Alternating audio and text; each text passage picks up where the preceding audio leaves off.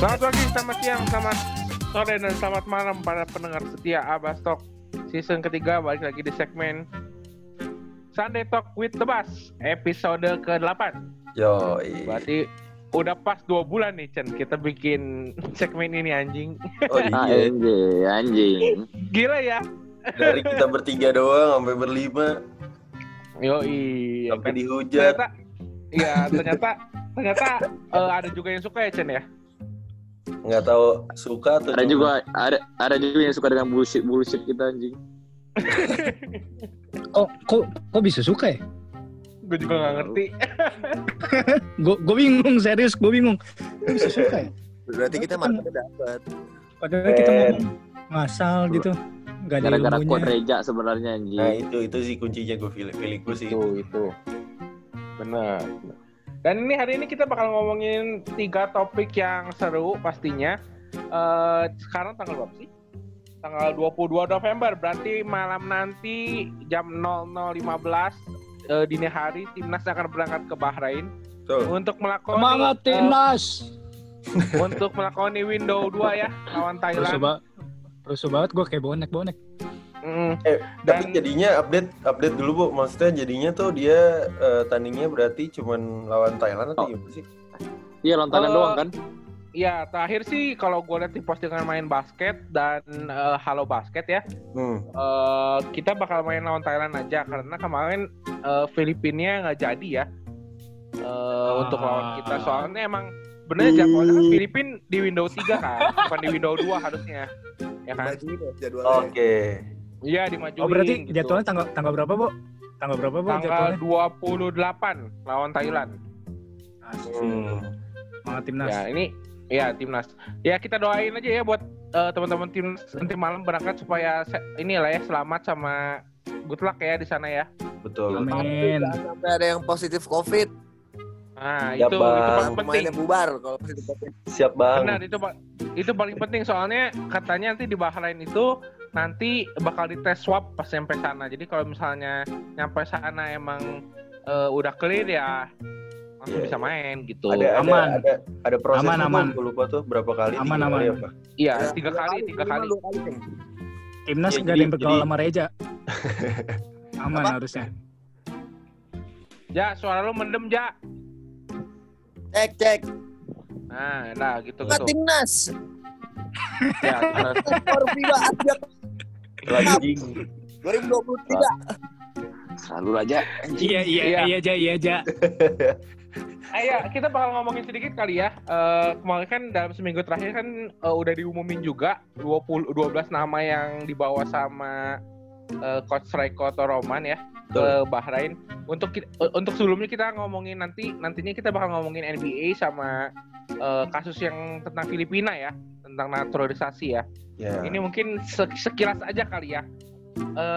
Gue pengen tanya pendapat kalian semua sih, gimana nih 12 nama nih? Kaget gak nih? Lauren Oye kayaknya gak masuk nih Lauren nih.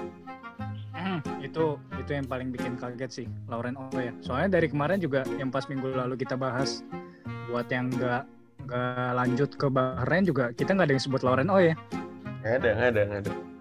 Nggak ada, makanya kalau mungkin karena kita mikirnya berdua orang doang sih. Iya nggak kepikiran ke sana. Terus gimana Bu tanggapan lu? Lauren Oye nggak lanjut itu?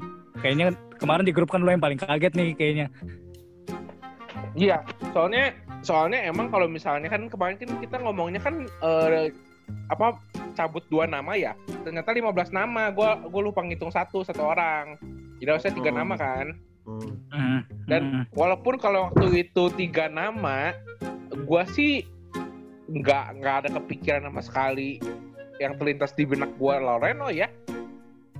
Soalnya secara nggak langsung kan, bukan secara nggak langsung sih, emang kalau dia kasar mata kan dia udah paling lama ya TC-nya. Betul, dia kan seangkatan sama Archie, sama Prastawa gitu, dari awal Indonesian Patriots lah gitu. Pengalamannya di Timnas sih udah banyak lah ya, Bo ya. Maksudnya udah siap banget nih pasti. Bukan pengalaman sih, gua chemistry kali ya. Benar.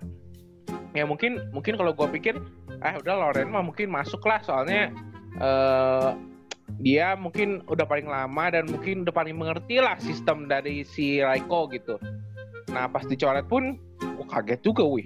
Kalau dari Yuda kan sebenarnya kalian udah pernah ini ya, udah pernah prediksiin kan. Gue sama Vincent ngomong minggu lalu. Nah ini gue tanya aja deh tuh aja, gimana aja pendapat lu aja? Ya gue segala kepikiran sih kalau emang pertama gue mikirnya oh timnas sudah banyak nih shooternya, kayak misalnya ada bisa gue bilang hampir semua pemain bisa nembak. Pinter ya. Si babi makan snack langsung dimatiin mic-nya anjing. Terus ada Kevin Yonas juga nembak, Prosper juga nembak, Archie pun gue lihat dari beberapa highlight cuplikan highlight di Instagram nembak mulu juga.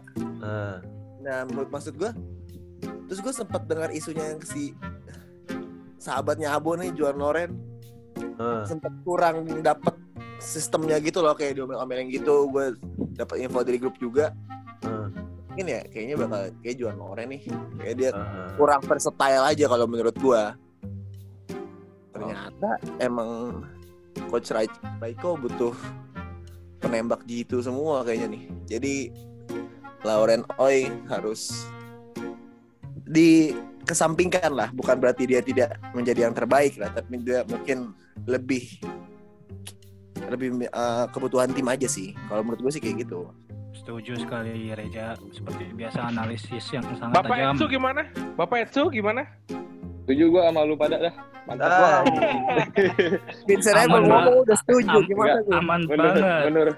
Menurut gue ya kelihatannya Indonesia bakal mengandalkan shooting-shootingnya sih kan, karena kalau dilihat dari roster pemainnya kan semua hampir semuanya paling cuma siapa sih Prosper dong ya yang benar-benar main dalam kan. Nah, semuanya kan rata-rata bisa shoot. Iya, outside shooting. Kayaknya dia mau mengandalkan outside shooting yang dilihat dari yang Juan dimasukin dan Oye yang dicoret kan. Nah, kelihatan dari sono maksud gua. Iya. Kalau dilihat emang semuanya bisa nembak ya. Kalau di luar timnas ya.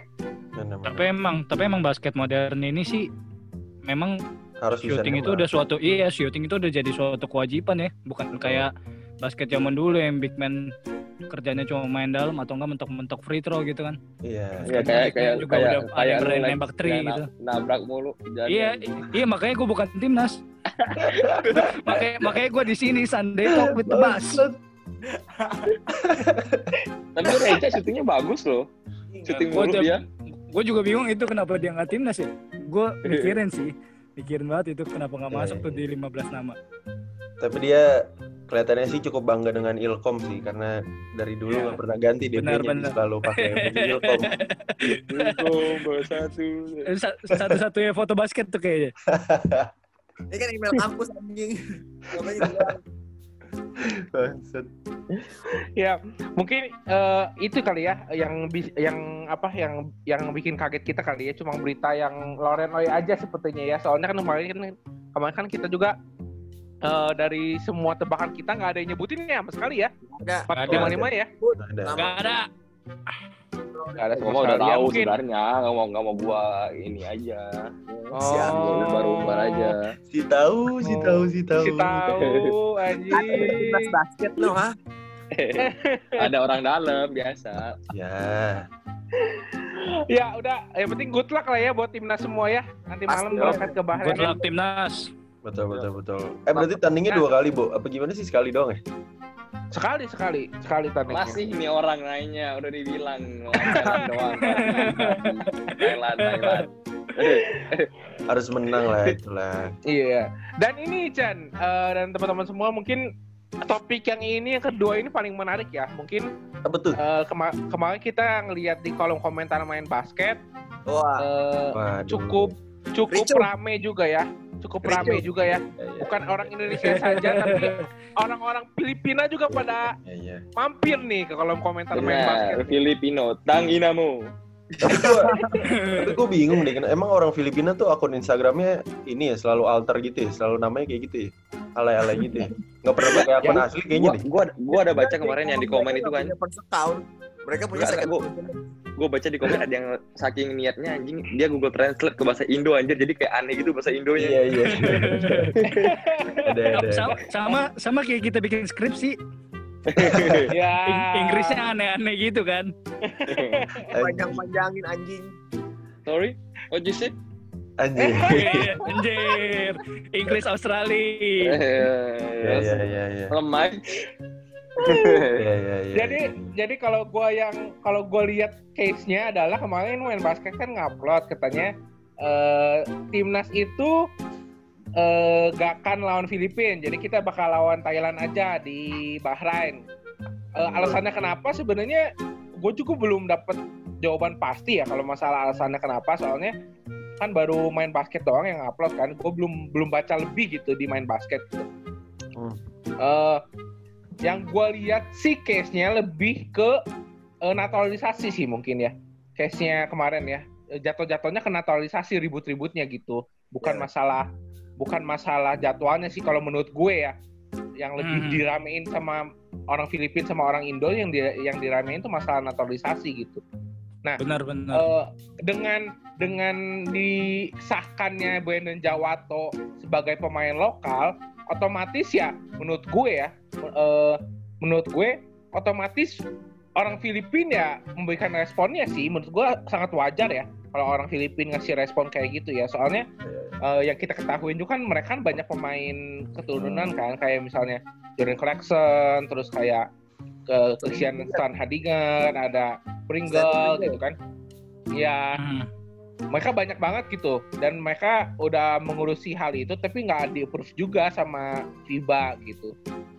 Yang kayak gue share linknya itulah di grup kan. Jawato itu pemain lokal karena ini dia udah sering makan ini ayam mercon sama soto ebok dia.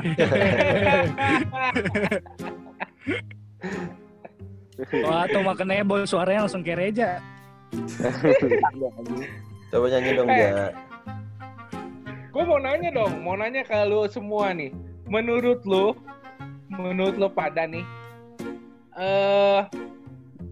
wajar gak Filipina dengan begitu banyaknya pemain keturunan meminta kayak kita gitu, misalnya pemain lokal gitu, dihitung pemain lokal kayak Enden Jawato gitu. Wajar gak Filipina meminta hal itu? Ya jelas wajar kalau gue sih. Selama dia lahir di negara itu ya gue rasa wajar-wajarnya kalau memang dia mau benar. Pemain lahir lokal. Atau keturunan nih. Brandon soalnya nggak lahir di Bali kalau Brandon. Oh nggak tahu dah, sorry. Emang Brandon lahir di mana, Bo? Tahu gue dia di Amerika. Kurang kenal sih. Lahirnya di Amerika, tahu gue. Cuma emang bapaknya Bali kalau Brandon.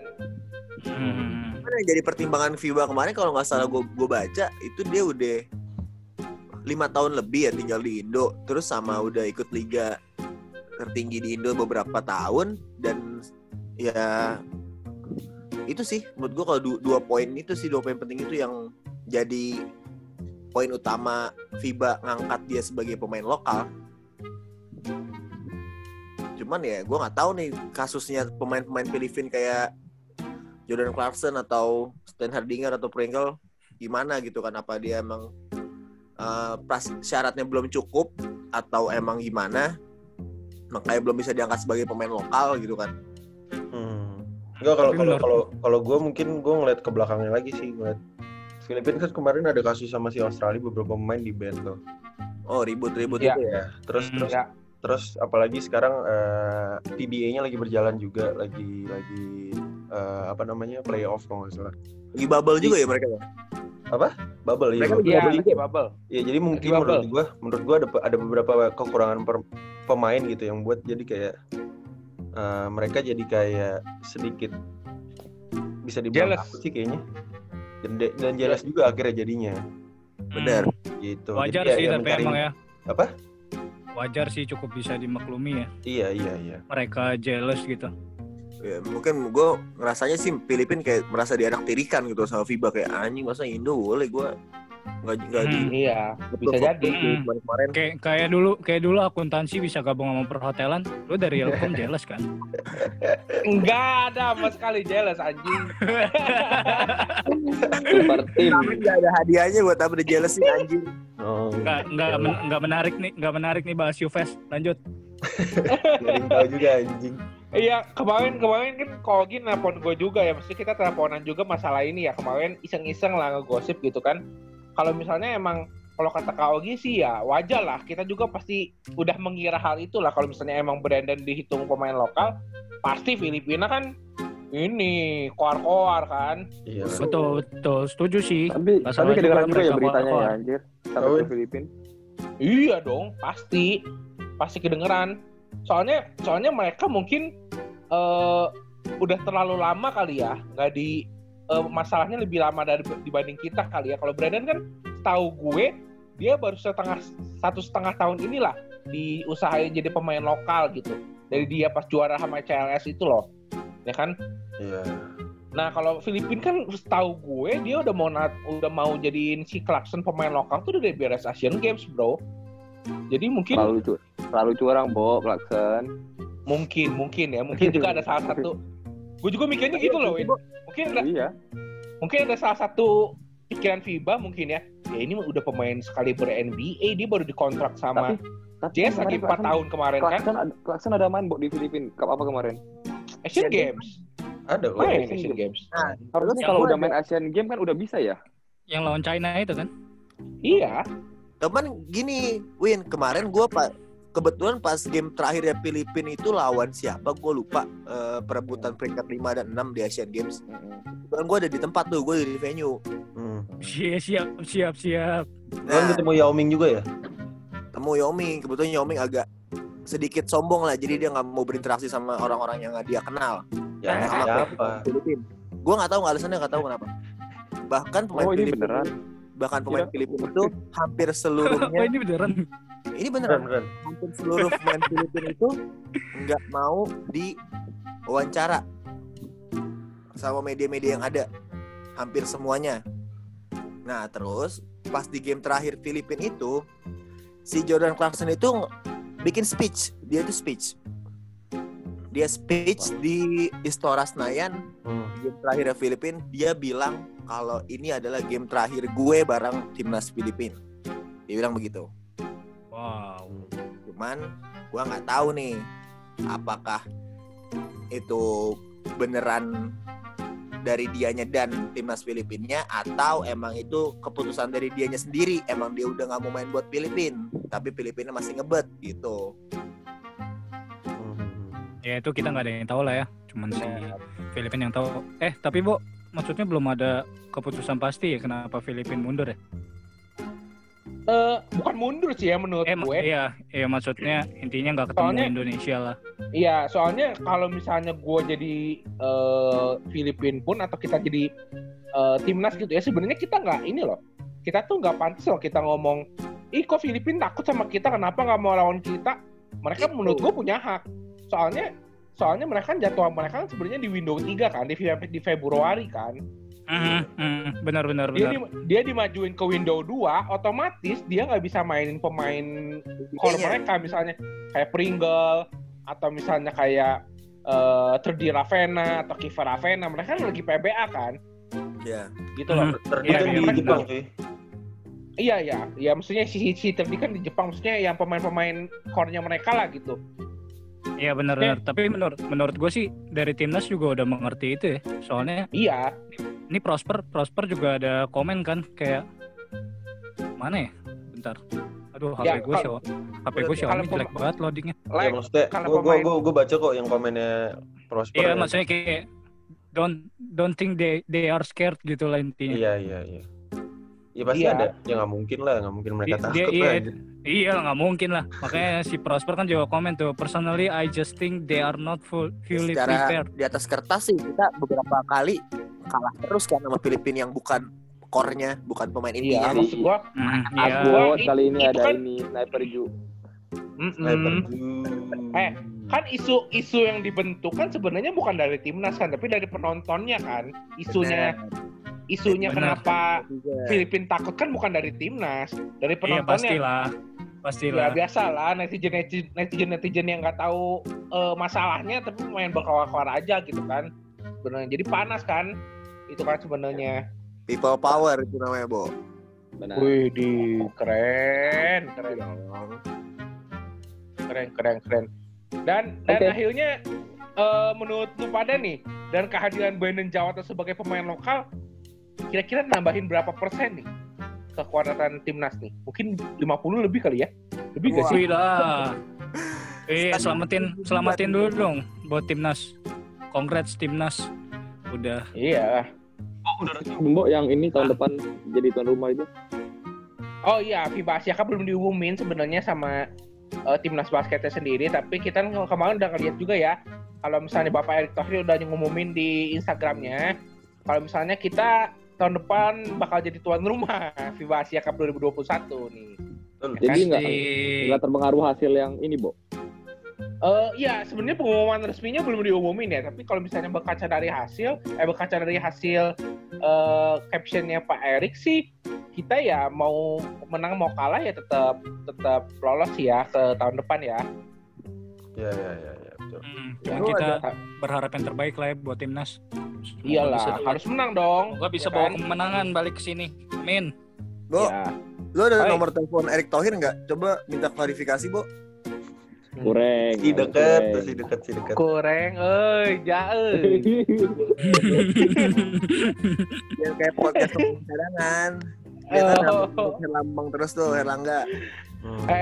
Kalau Kak Ogi kan sama Kak Ujo kan udah banyak ya koneksinya ya. Kita kan baru nih ya. Enggak kan? Koneksinya sejauh itu, Bu. Nanti lah minggu depan kita coba ya panggil ngobrol sama Erick Thohir gitu. Boleh sih setuju ya. Si bisa bang. Ya, lu mau ini mau banget ya.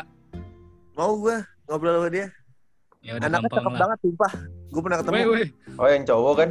Ya ngapain cowok? Hah? Pasti yang cowok lah.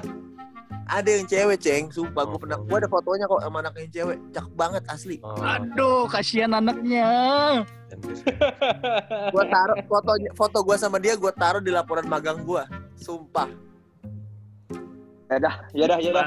Ya udah. Pantes lu lulus ya, gue tahu sekarang.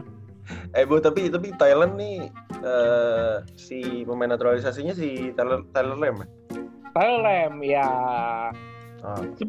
Sebenarnya kalau Thailand itu udah ketaker lah sama kita ya. Sebenarnya lawan-lawannya ya. Udah. Mungkin kan beberapa pemain udah main di Asian Basketball League juga kan, kayak Cicai Ananti, kayak Apiram Vilachai, terus ada berapa orang lagi lah main di Mona Vampire gitu kan. Sebenarnya ya tidak perlu ditakutkan juga, cuma jangan meremehkan lah ya kita ya. Iya, benar itu sih. Ya, just play the game aja gitu, ya kan? Oke. Kita bakal ngadain nobar nggak nih, Bu? Kira-kira. Aduh, itu kan sudah rencana sebenarnya ya. Cuma kayaknya kalau di Jakarta kayaknya agak sulit ya. Kondisi kayak gini. Boleh kalau di Bandung lah ntar nih. Iya. Di Bandung mungkin teman-teman yang di Bandung mungkin bisa inilah ya, gabung kalau misalnya jadi kalau misalnya jadi. Ya ditunggu kan? Aja. Tunggu aja. Okay, ya. Nih buat teman-teman Filipina semua nih yang denger nih ya. Santai aja lah ya bro. Nanti kan mereka Google Translate nih. Pakai bahasa Tagalog. Google Translate dia pasti kan ngetik kan. Ngerti dia. Kayak ngerti gitu ngomong. Buat Ongkeh TV yang marah-marah kepada saya di kolom komentar FIBA Asia Cup Anda muncul dengan first account coba ya. Nah, Anda marah-marah kepada saya. Ongkeh TV aja. Ongkeh TV versus Abo Christian. Gak apa-apa lah, tapi biasa lah ya, namanya juga fans masing-masing negara ya. Doi. Pasti dukung negaranya sendiri terus. Fanatisme, biasa ada fanatisme. Bener. Di negara kita juga banyak fanatisme. Gak mungkin gue dukung Filipina. Jadi lah di sepak bola begitu-begitu udah biasa lah. Merah darahku.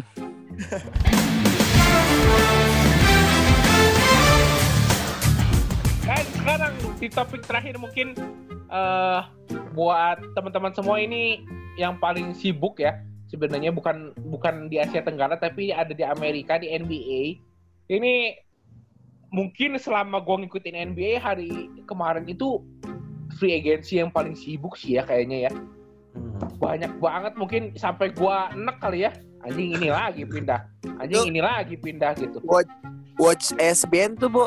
Gak berhenti-berhenti itu kok ngupload di Twitter tuh. Iya makanya itu justru kayaknya terlalu busy day banget ya kemarin ya. Parah. Kalau di Premier League mah mungkin ini dua apa? Boxing Day. Boxing Day. Boleh. Bukan tapi lu update dulu dong, Lek. Bursa transfer. Kalau gue hitung nih. Yang penting. Kira-kira ada 36 transaksi kemarin. Itu baru transaksi. Baru kita doang ya, baru yang kita tahu, yang nggak tahu kan. Yeah. Di luar kan banyak banget, gue nggak tahu nih. Nggak tahu sih, gue nggak tahu ya maksudnya trade yang mengejutkan gitu mungkin belum ada sih, maksudnya belum ada yang mengejutkan banget. Cuman buat yang overpriced sih menurut gue lumayan banyaknya kayak Marcus Morris gitu. Menurut gue sih kemahalan dibayarnya. Menurut lu kemahalan? 4 juta dolar. 4 tahun. Marcus Morris 4 tahun deal 64 juta dolar. Menurut gue kemahalan sih buat sekali bermain Marcus Morris gitu. Cuman Davis Bertans itu 80 loh, like 5 tahun. Iya makanya. Itu siapa lagi kan pemain Wizard kan? Ya tahu sih, cuman maksudnya masa sih dibayar semahal itu? Weh, itu pemain Spurs gua lo, bener-bener lo nggak tahu, lo. Sorry kok. 5 tahun. Ya 5 tahun sih. 5 tahun sih memang. Tapi gue senangnya Fred Van Fleet ya, akhirnya dapat bayaran. Favorit gue tuh. Tapi dia keren juga ya. Dia tarik ulurnya keren ya, biar dapat gaji segitu ya. Tapi pantas lah. Iya. Punya cincin juara. Van Fleet, bener. Juara mah bebas. Iya. Tapi menurut lu nggak ada yang mengejutkan ya, Lek ya. Tapi kalau menurut gue sih kemarin banyak yang mengejutkan ya, justru banyak, ya. Kalau kita lihat Montrezl Harrell ya, walaupun kita nggak tahu pembicaraan mungkin LeBron ke dia atau Lakers ke Clippers itu, tapi menurut gue itu salah satu pencurian yang paling besar di transfer transfer. Bener. Ya di free agency kemarin sih. Betul. Battle of LA. Iya, kayak nge-tweet what gitu ya. Iya, berarti kan sekali teammate-nya aja kan gak nyangka gitu loh. Apalagi kita cuy. Betul. Tapi Clippers baru dapat Ibaka. Baru hari ini. Berapa menit yang lalu cuy? Itu kayak disuruh Patrick Beverly itu. Gak bisa nih kita kayak gini. Ya tapi gini cuy. Lu kalau ngomongin Ibaka sama Montrezl Harrell sih, gua sih lebih prefer Harrell ya untuk sekarang ya. Kalau Ibaka kan sebenarnya udah menuju keusangan ya. Iya. Yeah. Cuma ya Ibaka lebihnya kan dia bisa nembak 3 ya. Ibaka kan. Ya, kalau gue mungkin dia mereda kan, kalau misalkan ada Harrell kan mainnya jadi agresif segala macam, mungkin karena kalau ada Ibaka jadi lebih temponya lebih apa ya bilangnya? Lebih kalem, kata Edwin benar, lebih kalem. Iya, Ibaka kan tua-tua gimana? Kayak bener-bener kayak set player gitulah ya. Iya kan. Lalu siapa Edwin? Sebenarnya faktor Ibaka kan sebenarnya udah ada di tangan Kawhi Leonard juga kan, tahun lalunya kan juara sama Raptors kan, ya kan? Ya kenapa Win? Lu menurut lu gimana Win? Siapa yang paling mengejutkan mungkin? Yang menurut gue yang di trade ini yang kayak di trade-nya ya, 1 Harrell, karena Lakers habis kehilangan Dwight Howard kan, pindah ke Philly kan. Iya. Jadi mereka dapat Harrell yang menurut gue hustler yang gila lah. Apalagi dia reigning Six Man of the Year kan. Jadi gokil abis. Terus yang kedua si Ibaka juga, karena mereka habis Harrell pindah ke Lakers, mereka dapat penggantinya setara nih di nama Serge Ibaka nih, di mana dia juga certified champion, right? Oh gila, gokil. Terus yang ketiga yang underrated nih, yang gua sebenarnya agak kesel sih sebenarnya, Avery Bradley pindah ke Heat, bro. Sumpah gua nggak tahu kenapa, tapi gua impress banget sama si Avery Bradley karena defense dan shootingnya tuh bagus banget sebenarnya. Kalau lu nonton dia dari awal di Lakers itu. Betul. Apalagi kalau dia pindah ke Heat, anjing defense-nya Heat makin parah anjir, makin gila tuh defense-nya Heat. Iya. Yeah. Apalagi ada Bam, ada Iguodala, Jimmy Butler, sekarang tambah Avery Bradley. Betul. Nih ngomong-ngomong Gordon Hayward mahal juga nih. 4 tahun 120 juta nih. Notabene Hayward lumayan cedera loh. Nggak, bukan prime-nya lagi kalau menurut gue dengan cedera separah itu ya. Di Celtic juga nggak begitu improve juga sih menurut gue. 120 juta Hornets. Mas Jordan. Oh, tapi di luar bursa transfer ini ada yang paling ngejutin sih. Clay Thompson cedera.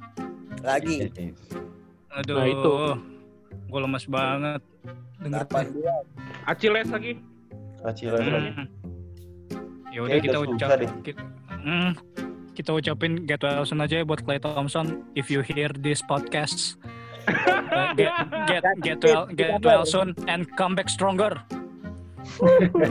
Let's go Dub Nation.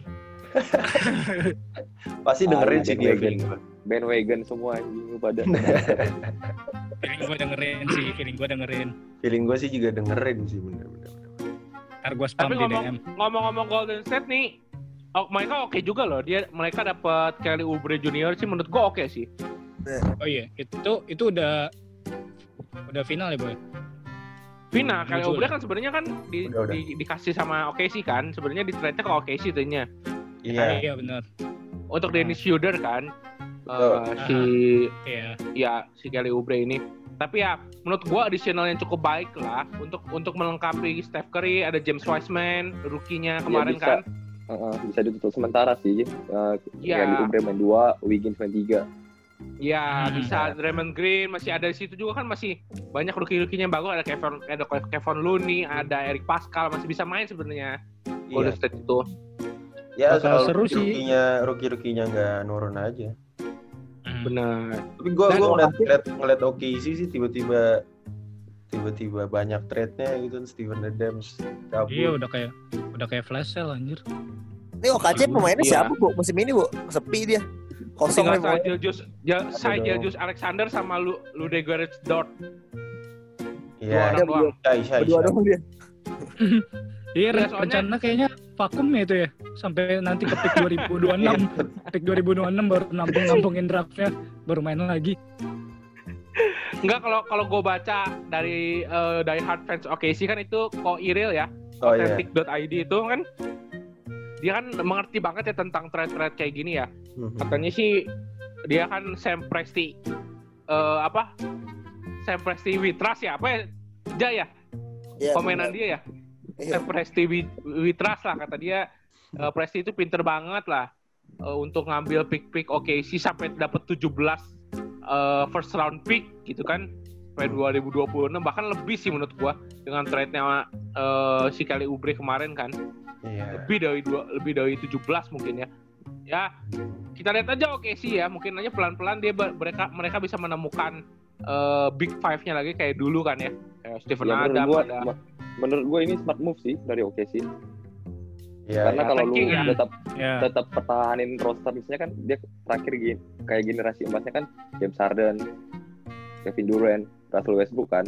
Nah, dari sono aja mereka masih belum bisa dapetin juara. Nah, dari situ kan mereka tuh coba tuh trade sana, trade sini, trade sono, trade sini sampai benar-benar hilang semua pun enggak bisa compete di championship kan. Nah daripada lu tetap pertahanin, mending lu langsung cuci gudang aja, lu lihat, lu cari lagi generasi 4 yang baru lagi begitu. Benar-benar. Lebih baik membina gitu ya Win ya. Daripada lu tetap pertahaninnya sama kayak gini, cuma hasilnya stuck mentok-mentok di tengah kan. Betul. Benar. Ija tadi mungkin nambahin apa Ja? Lu mungkin tadi nggak kerekam Ja, lu ngomong apa Ja? Tadi gue masih lanjutin soal OKC tadi. Ini yang tadi gue dengar dari lu Bo, yang kalau nggak salah itu si OKC itu udah hasil trade-tradean dia dengan draft pick tahun sekian. Ini kalau di total 15 lebih Bo ya. Kalau di total 17 tahu gua terakhir itu. 17 ya. Oh. Itu dengan 17 first pick-nya dia gitu kan enggak mungkin juga kan si OKC bakal ngambil sama pemainnya terus buat main di OKC kan. Iya, itu kan lihat ke depannya kan sebenarnya lihat kebutuhan tim bener gak sih? Iya gitu. Maksud gue dengan 17 first pick yang dia punya nih jadi aset besar loh ibaratnya kalau dalam satu perusahaan gitu loh. Wih, keren euy. Yang sebuah franchise OKC gitu kan. tinggal mau ngetrend siapa aja tinggal dibalikin aja nih, Bo. Gue punya banyak pick. Iya. Lu pemain lu kayak sini tuker pick gue. Mau enggak? Tahun segini atau tahun segini. Enggak, kalau Kaci udah capek, misalnya kalau mau juara udah 17 pemain itu tukar sama satu LeBron dah, kelar. itu baru lo tuh. Itu baru trade tuh ya, ntar. LeBron James trade draft tahun berapa 17 deret. Masa Sam Presti lagi di trade sama LeBron. Mungkin ini sedikit aja kali ya. Kalau dari gue tadi ngebayangin ya. Mungkin dari mungkin dari free agency hari pertama kemarin nih. Walaupun ini masih panjang ya jalannya gitu. Menurut lu pada nih, tim mana nih yang kira-kira kayaknya Joy ini gue kayaknya nonton tim ini musim depan gitu, ngelihat dari pergerakannya kemarin. Sixers, Timberwolves. Lakers lah, gila kali. Dua itu doang sih maksudnya yang mungkin bakal improve. Sixers sama Timberwolves. Oh dari gua. Oke. Kalau Ija? Kalau gue udah bahas Lakers lah, ya wait, gimana lo Lakers dapet Schröder sama Harrell ya kan? Let's show. LeBron, tambah AD. Gila, lu bayangin anjir kalau di pen area dipasang Anthony Davis sama Mon ini si Harrell, siapa yang berani masuk anjir? Kayaknya. Ngapain gue masuk? Gue tembak dari luar. Oh my god. Yay. Sharp shooter. Tapi menurut gue Lakers masih ini sih, kurang Shooter ya. By the way kan AD sama KCP kan belum sign lagi kan? KCP udah Pak. 3 tahun. 3 tahun 40 juta. Oke, berarti tinggal AD ya. Iya. Kayaknya AD mau di-trade deh bawa ke Mavericks deh. Ke Spurs kali, ditukar sama Trozan mau enggak? Ke Mavericks anjing. Patty Mills aja cukup, Patty Mills. Patty Mills anjing udah tua begitu bang kesat. Ya, ngomong-ngomong trade begini, Mavericks gue sepi amat ya bu. Ya, lu kata Spurs gue trade anjing, Spurs gue malah perpanjang Jakob Putel anjing. Cuma nuker Steph Curry doang sama Josh Richardson anjing gue. Gue cuma kangen nonton ini aja, Steph Curry. Anjing oh, iya, sama dia sih. Ini. Sama gue juga sama. Apalagi sekarang dia udah bulking banget ya. Fenomena 3 point dia lagi anjir. Iya itu dia. Sixers juga ini Golden State Chen. Gue sih Brooklyn Nets sih. Gue pengen lihat dia. Iya. Tapi tetap gue pengennya Harden ke Sixers Chen. Jangan ke Brooklyn. Iya gue juga. Ngapain ke Brooklyn? Udah full itu anjing. Kalau Harden ke Nets anjir siapa yang mau dribble anjing berebutan babi. Itu dia. Ujung-ujungnya pasti pindah-pindah juga. Tapi nggak mungkin Harden kena sekali. Kalau Harden kena pasti ditukar antara sama KD sama Kyrie lah, nggak mungkin lah ini roketnya goblok juga anjir. Ada 3 poin gitu. Tapi kayaknya Harden benar-benar butuh juara sih. Soalnya yang kemarin ditawarin sama Rockets 2 tahun, kontrak 2 tahun 103 juta ditolak. Mungkin Harden mau ke Lakers terkait sama Kuzma. Masih Lakers lagi lu, masih ya. Win-win solution banget tuh ya kan Kuzma ditukar sama Harden. Gue tambahin Jared Dudley deh. Dia spesialis berantem anjing deh. MVP preseason lo, MVP preseason NBA lo kayak Kuzma lo. Anjing. Ya, tapi gue pengen ini sih, pengen tim-tim dari East tuh jadi apa ya, lebih kompetitif kayaknya biar West-nya tuh nggak terlalu dominan. Iya dominan gitu, maksud gue ada lu lihat aja di yang bubble kemarin kan West bisa berapa tim tuh yang masih pengen, yang masih bisa ada chance untuk masuk playoff. Sementara East kan udah tinggal sedikit tuh. Iya. Chance untuk playoff-nya ya, supaya lebih seru aja sih playoff-nya. Lu bayangin kalau di Brooklyn ada James Harden ya, yang bawa bola Kyrie Irving, di wingnya Kevin Durant sama siapa? Sama si James Harden ya kan? Di bawahnya masih ada DeAndre Jordan sama Jared Allen. Terus backupnya Joe Harris sama Spencer Dinwiddie sama Caris LeVert ya kan? Yeah. Kalau misalnya udah itu nggak bisa main lagi, Steve Nash bisa main lagi tuh. Ya kan? sama Stoudemire ya. Iya nggak, anjing. Kata gue, gila tuh Brooklyn anjing.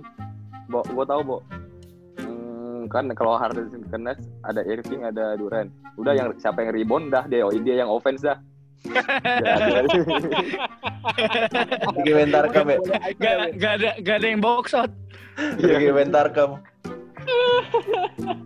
Dapat rebound boleh iso. Kayak main di ini komunitasnya si Alek tuh. Ya kan, rebound, lari sendiri, ya kan?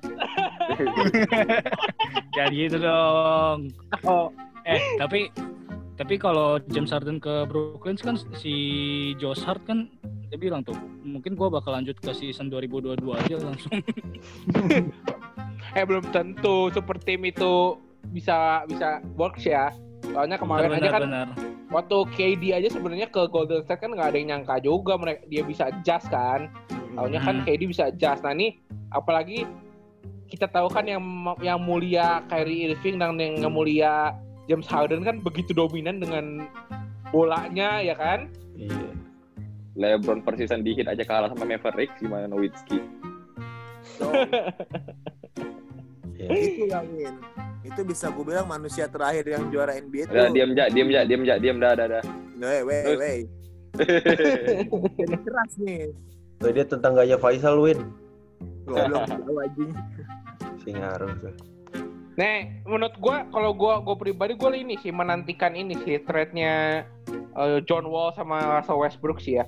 Gue pengen lihat John Wall lebih shining aja gitu, nggak di Wizard terus kan. Tapi gembel sih karena John Wall baru balik cedera juga anjir, udah ditekan sama Westbrook aja. Ya, dari sekarang gini Win, lu kok di Rockets ngelihat asal Westbrook main kayak gitu sih gua no hope pisan ya anjing. Iya ngelihat kayak enggak cocok ya. Iya. Dia sama PJ Tucker Westbrook gitu main kan. Di league aja lah anjing. Enggak, Westbrook tuh cocoknya tuh main di yang enggak ada bintang. Jadi dia main sendiri gitu. Iya, di OKC ya Win ya. Iya, sampai dia triple double average per game di satu season anjing, gimana caranya babi. Bener. Menurut gue waktu dia Westbrook di sama Steven Adams yang di OKC itu cocok sih menurut gue. Back to back lagi ya Win. Nah, gimana caranya ya? Iya, semoga aja ini ada gebrakan ya dari Wizards ya, soalnya kayaknya John Wall sama Avery Bradley sama Bradley Bill kan. Si Bill kan kayaknya udah mentok juga gitu kan ya. Kayak udah anjing mau dikemanain sih ini tim gitu kan. Iya. Oh, gue masih pengen lihat ini sih, Bu. Denver Nuggets. Wah. Bahaya sih. Dia baru dapat Campazzo. Dia Campazzo sama ada pemain dari Amerika juga, cuman dia sempat main di Australia tuh, Win. Si RJ Hampton lo tau kan? Iya, yang kurus-kurus itu ya. Iya, itu juga bagus sih. Suka bener ya si Nuggets dia sama orang ini pemain Eropa ya. Iya, mungkin pelatihnya yang depan nih. Tapi gue penasaran Nuggets. Lu jangan meremehkan Spurs gue karena ada Trey Jones. Trey Jones itu University. Dia gokil pemain hidup. Masih aja terus. Spurs dia masih terus. Dia ada masih terus. Dia treatmentnya sama kayak ke Prawira, Win. Dapat adlibs ya. Iya. Yo iya kan. Udah mungkin itu aja kali ya, kita tutup dengan quotes-nya Reja. Ja, lu siap gak? Tapi kurang gak nih quotes lu? Aduh, makanya nih gue ini dulu. Apa dari tadi lu diem mikir quotes? Oh ya udah 5 menit. Kita ngobrol dulu dah 5 menit. Dia diem bikin quotes. Ya udah biarin dia sudah bikin quotes ya. Ini ada Stephen Adams juga ke Pelicans, duet sama Zion kayaknya lumayan juga nih. Kan dari Cavs di trade tuh. Ya kan? Iya sih. Perlu big man sih mereka ya. Pas banget kayaknya ya sama Zion di bawah itu anjing. Iya. Gokil juga tuh Adam sama si Zion bareng main. Semoga Ingram-nya juga makin gacor. Gue mau lihat ini aja apa Lamelo Ball gimana dia masukin main di NBA. Ah itu. Gue pengen lihat bapaknya sih. Iya, Bewan sama Jordan di Charlotte. Siapa tahu ketemu lagi latihan kan. Dia pas ngomong apa dia mau Bewan sama Jordan dia bilang he can't guard me, he's too small katanya. Anjing nih ngomongin Jordan too small anjing. Gila tuh orang. Tapi emang perutnya Lavar gede sih Win sekarang. Dulu gila. Gila juga ya, kalau nanti ngelihat si Lamelo lawan si Lonzo gitu, lawannya keteriakan di samping lapangan anjing, yang bego udah pasti anjing dia. Pasti baller brand. Christmas tuh kayaknya masih jadi game tuh. Iya kayaknya sih, bisa jadi itu. Ini kan lawan Hornets berarti ya? Bisa jadi. Atau lawan Lakers. Ini Hornets masih ada pemain favorit gua itu, Smack Biombo. Oh iya tahun depan ke Spurs. Tahun depan ke Spurs juga kayaknya itu. Enggak cocok Spurs itu senternya yang hitam-hitam gitu kan. Terakhir kan David Robinson Spurs, kan. Spurs tuh suka yang ini like yang center yang ini flamboyan kayak lama tuh cantik gitu. Yang fancy gitu kan yang flamboyan anjir. Yang banyak tekniknya gitu loh dia. Sekarang mereka lagi demen-demen tindakan gitu ya Win ya. Yang jago-jago shooting lah gitu ya. Spurs itu sekarang butuhnya center yang bisa nembak tapi jangan terlalu dominan gitu kan. Kalau Aldridge itu terlalu dominan. Oh, Tino Wubungan cocok. Tino Wubungan bisa, Tino Wubungan. Apa Paddington?